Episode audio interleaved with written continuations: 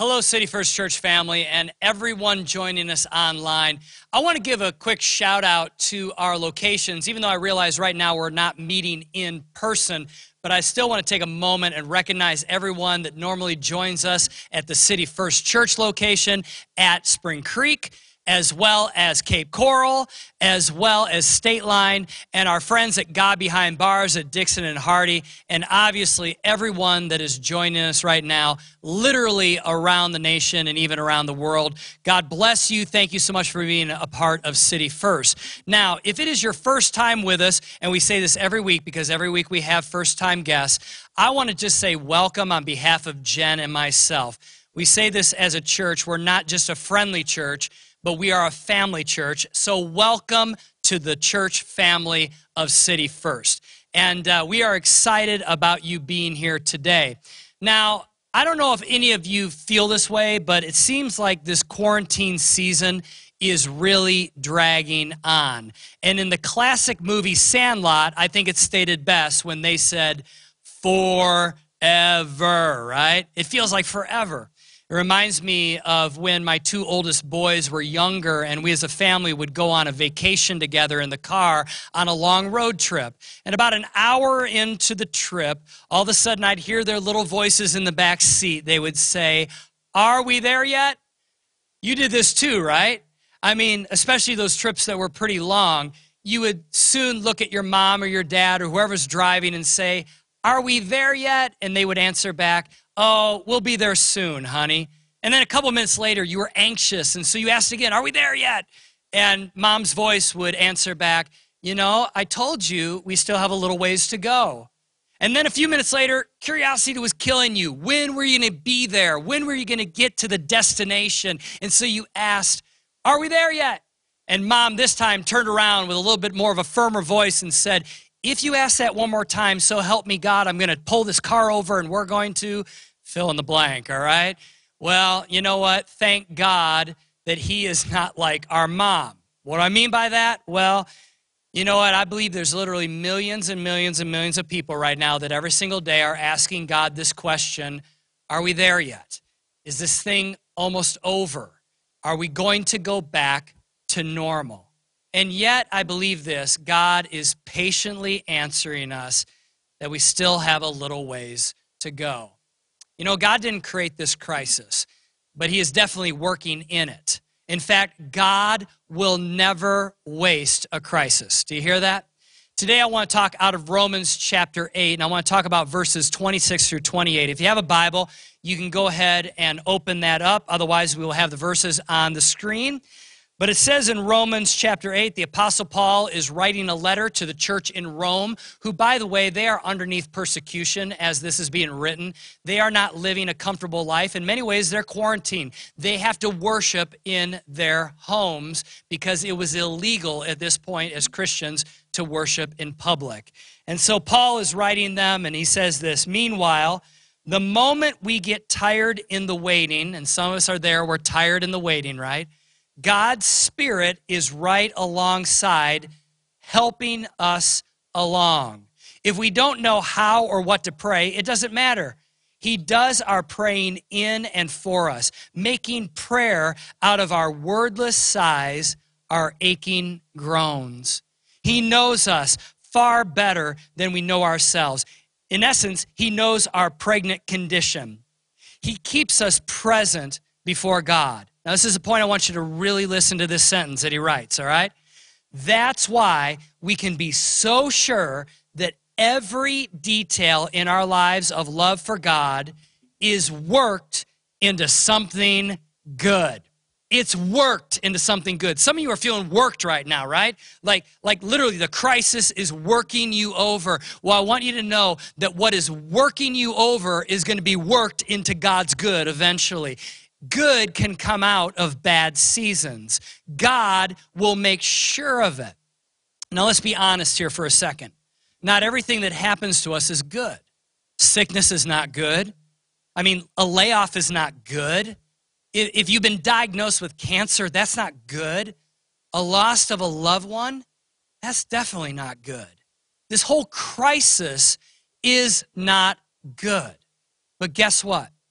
God will do something miraculous, supernatural in these seasons like what we're in. He takes bad things and combines them together in His redeeming power and creates something that is ultimately good. It's kind of like this that all of you are familiar with table salt. You know, table salt is made out of sodium and chloride. These are two elements that by themselves can be toxic to the human body. In other words, alone, they're bad. But when you combine them together, this, this combination makes what we call table salt and brings flavor to our food. That's exactly what God does. He takes things that sometimes are bad, sometimes are toxic to our spiritual souls. Things that maybe create pain or hurt or circumstances that are out of our control. And He takes these things and combines them together and He creates something that is good. You know, 3,000 years ago, a group of people called the Sumerians lived in a place called Mesopotamia. Now, Mesopotamia is modern day Iraq. And what happened 3,000 years ago is they created an art that we still use 3,000 years later. What they would do is they would take broken pieces of glass or broken pieces of stone that in themselves are quite worthless. But they would take all of these broken, sharp pieces and combine them together and arrange them to create art. And we now call that a mosaic. In fact, You've probably seen a mosaic before. It looks something like this. Now, what makes a mosaic so amazing is that this art or picture itself is made up of broken pieces. Each of the pieces are ugly by themselves. Each of them could be sharp. There's no real value in each individual piece. But when the artist brings all of these broken pieces together, the master artist creates something that is beautiful. It is the same way in your life and in mine. When God brings the pain and the hurt and the sickness and the loss and all the things that have no value in themselves, in, in other words, they, they aren't very pleasant in and of themselves. When He brings them all together, he can create something that is beautiful. He is the one that can take all of our broken pieces and supernaturally create something that is good. That's why the Bible says, that's why we can be so sure that every detail in our lives of love for God is worked into something good. Have you ever experienced this before? Have you ever experienced a season of confusion or loss? Maybe brokenness or pain, only to discover once you got to the other side of it that there was some good that came out of it. Now, that doesn't mean you'd ever want to live through it again.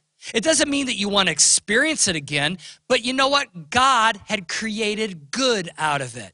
Now, you may not have even acknowledged that it was God doing it, but God was taking those broken situations and bringing them together and creating something that is beautiful on the other side.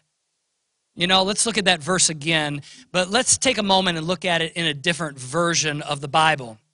Romans 8:28 says this in the New Living, and we know that God causes everything to work together for the good of those who love God and are called according to his purpose for them. You know what? We can be confident that God will bring good out of this situation and every bad situation. In other words, God's promise is certain.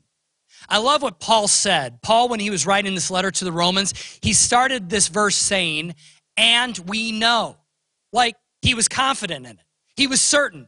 In fact, he was assuming that those reading his letter would also agree with him that they are certain that God will bring good out of this situation. You know what? It reminds me of a story of Paxton, who's my eight year old. And many times we, we talk about him um, because he is an amazing gift. I have three great boys. Paxton is eight years old. He was born with Down syndrome, and he loves more than anything in life to ride in dad's pickup truck. So during this quarantine season, he's getting a little stir crazy inside. And so what we started to do weeks ago is we started a tradition that every day at the end of the day after work, I would take him in a ride in my pickup truck. And, and he thinks it's the best thing in the entire world. In fact, you know what? One day I took him in the pickup truck and I went to go get a car wash. Now, I'll tell you, when I got a car wash, it made the whole event, the whole experience go to the next level. Not only was he in dad's pickup truck, but now we're going through a car wash. And so now he expects us to go to the car wash every day. Uh, he thinks it's the best thing in the world. Watch this. This is our daily ritual. Has to take a uh, ride in the truck, and many times we go to just get a car wash. This is the cleanest truck in all the land. Are we in the truck? Pretty amazing. I promise you, I have the cleanest truck in all of America right now. Well, what is my point? My point is this is that each day Paxton wants to go for a ride in my pickup truck and he asks me every single day, multiple times through the day. Normally, I'm working in my home office, I'm on a phone call, I'm on a Zoom call, and he'll come in and he'll say, Truck, truck. And I'll look at him and I'll be like, hey, buddy, I'll take you a little bit later. At the end of the day, I'll take you for a ride in the truck. A few moments goes by. He comes back into the office. Truck, truck. He's so desperately wants to get in the truck. You know what I discovered is that when dad promises him something, he believes me. Now, listen closely to that, City First. When dad promises him a ride in the truck, he is sure, he is confident, he is certain that he's going to get a ride in the truck. In fact, he reminds me of my word often throughout the day. That reminds me also of how we should interact with our Heavenly Father.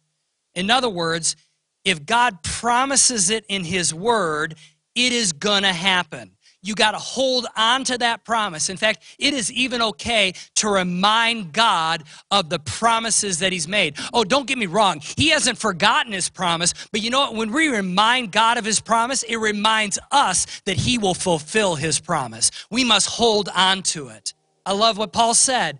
And we know that God is going to work it for good. Not and we think, not even and we hope, but and we know. There is a certainty. God's promise for you is yes and amen. The word amen means so be it. In other words, God promises that He's going to sustain you, He's going to protect you, He's going to carry you through this crisis, which means you can trust Him at His word we know that God will cause everything to work together for good, which brings me to my next thought. God's promise is all inclusive. In other words, God will take every circumstance. Yeah, you heard me. Every circumstance, our pain, even our wrong choices. Think about that. Even when we disobey God, if we are repentant and we focus on putting God first, He'll even take our wrong choices and turn them around for good, not only for Him, but also for us. He'll take our pain, He'll take our loss, and He'll turn it around for good. He'll work it together. These elements that are on their own are bad and worthless and have no value, and He'll bring them together to create something beautiful and good in our lives. Have you ever been to an all inclusive resort? You know, Jen and I, um, many years ago, about 10 years ago, went to a resort in Mexico that was all inclusive. And really, honestly, it was the best. You, you pay a flat rate for your stay, and you get your hotel room, and then you can eat all that you want, anything that you want at any of the restaurants on the property for free. It means every meal, every drink, every dessert, everything is absolutely free and on the house. Now, trust me, you pay for it. Like, I paid for it on the front end, but while you're there, it was kind of nice. You could have literally steak for every meal if you want to. And it's the same way with God, that He'll take everything in our life all of our choices, good and bad, and He'll turn them around for good. But trust me, it's not free. God paid for it on the front end. He sent his son Jesus Christ to die on a cross. We just got done celebrating Easter, which was celebrating Jesus dying on the cross on Friday and then raising to life and being resurrected on Sunday, which means that he conquered death, hell, and the grave. It means this because of Jesus, death can be turned to life, fear can be turned to faith, loss can be overwhelmed in love, and our lives can be redeemed. He takes everything and turns it for good. But listen, it cost him everything. There was a price on the front end. The perfect God became broken to heal our brokenness. You know, there's no part of your life or my life that God cannot redeem and bring goodness to that area of our life. You know, Another thing that we must realize, though, is that God's promise, it's conditional. In other words, it's not automatic. Like, good won't automatically come to your circumstances. Good won't automatically be on the backside of this crisis. It is a condition. There's something that we must do. There's something that we must believe. So going back to Romans 8:28, let's let's take a moment and read it again and see what that condition is. And we know that God causes everything to work together for the good of those, listen, who love God and are called according to his purpose for them. What does that mean? It means if you want good on the backside of this crisis, if you want God to take and bring everything that's happened in your life, everything that you've done, and turn it around for good, it means you must put Jesus first in your life. There's a condition there. You say, well, what does that mean? Well, in Matthew chapter 22, Jesus is quoted as saying this that you shall love the Lord your God with all your heart, all your soul, and with all your mind this is the first and great commandment. In other words, you have to love God and give Him control of your entire life if you want Him to bring good out of the bad. Now, God can't bring good into your brokenness if you don't give Him permission to do so. In fact, Jesus in the book of John was quoted as saying this If you love me, obey my commandments. Love is more than just a word, love is an action. If we really love Jesus, that means that we obey what he says. So, in short, if you make Jesus the leader and the forgiver of your life and you live for him, then God will bring goodness out of all of your circumstances. He will create beauty out of your brokenness. If you give God control of your life, he will fix your life. Doesn't mean that you're going to be perfect. Doesn't mean that life will be perfect because we live in a hopelessly broken world, but it means this that whatever bad happened to us, God will turn it around for good. I've been focusing lately a lot on this idea of control during the crisis because most of us have lost control. We, we find ourselves in a place where we don't have as much quote unquote control as we thought we once had. And it's super hard for some of us that are control freaks, right? You know, maybe you've lost control of your income. Maybe you've lost control of your freedom to go wherever you want to go and hang out wherever you want to go, or freedom to go to your favorite restaurant. Maybe you've lost control of your kids as you're trying to homeschool them. Well, here's a secret, and I, I, want you to listen real closely. Here's the secret you never really had control of those things in the first place. You hear that? You never had control. The only thing that you and I can control is our choice. We cannot control our circumstances. We can influence our circumstances, but we cannot control our circumstances. The only thing you and I can control is the choice of our will. So, you have the choice to allow God to have control of your life and have Him bring good out of the bad, or you can try to do it on your own. You hear that? That's our control. We either allow God to have control, in other words, we relinquish control. We either allow Him to have control and then He brings good out of our bad, or we can try to do it on our own. You see, giving God control means this we make him Lord. There's the Bible word, Lord, L O R D. It means ruler over all. You see, you give Jesus what you can control, and then you trust him with what you cannot control. And the only way that good can come out of this hopelessly broken world, out of even this crisis in this season, is by giving God control. In fact, by giving Jesus control, He even makes you good. Not just your circumstances, but actually makes you good. I love what C.S. Lewis wrote. He said this the Christian does not think God will love us because we are good, but that God will make us good because he loves us. You see, when we give God control, he actually, his love begins to bring goodness to our lives, makes us good. We become better people. In fact, the Bible even says we get a new life.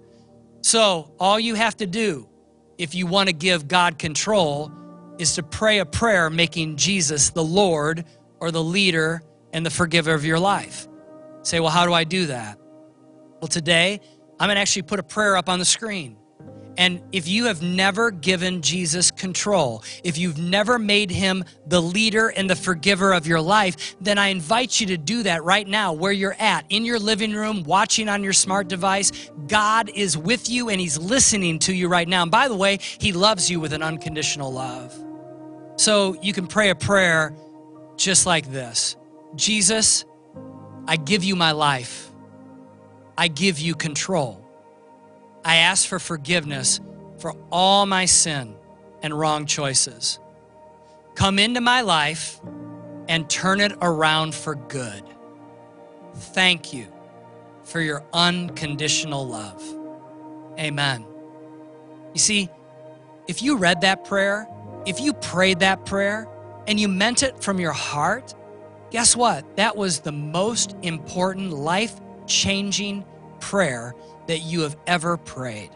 In fact, now what the Bible says is that you are part of the family of God, that your sin is forgiven, that someday heaven will be your home.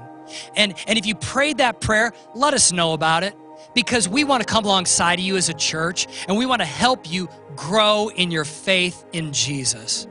That was an amazing moment for many of you. And I just want to say congratulations on having a new life in Jesus Christ.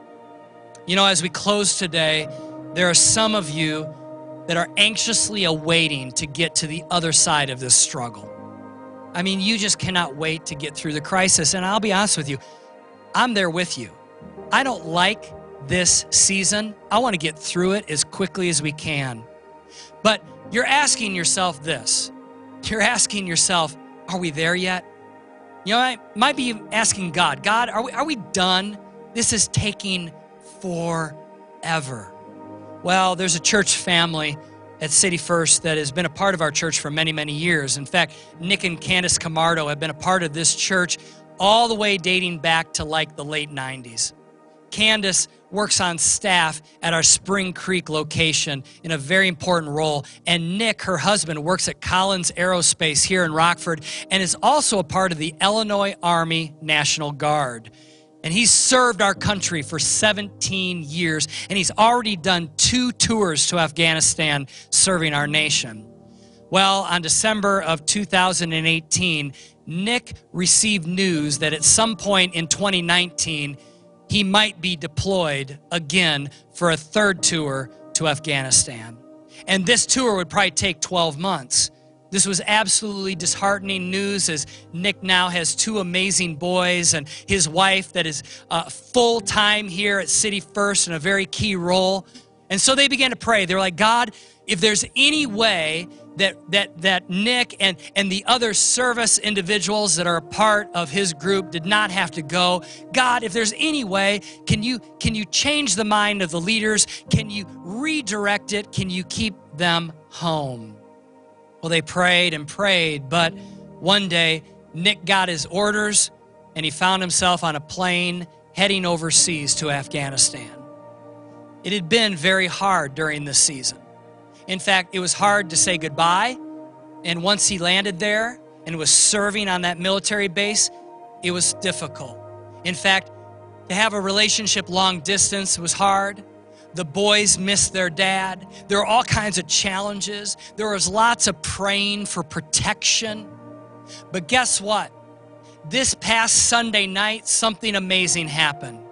That not only Nick, but many individuals that are serving our nation from that base were allowed to come home early after nine months. They didn't have to stay all 12. And so Nick landed at O'Hare on Sunday afternoon. And as he arrived in Rockford, there was a police escort waiting for him right at the highway there to escort him into his neighborhood and to his house. And when he was driving into the neighborhood with a police escort, neighbors stood in their yards with flags, honking their horns if they were in their cars, and they were cheering as a military hero came home. Family gathered together, and it was a time of celebration.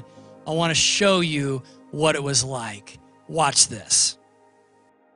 Major Nick Camardo of the U.S. Army came back to his home in Loves Park after being deployed for nine months. Nick got to see his wife and two kids. Not only was there a police escort, but the neighborhood also came out to cheer for him. His family says they are so excited to have him back home. Oh, beautiful for spacious skies, for amber waves of grain, for purple mountain majesties above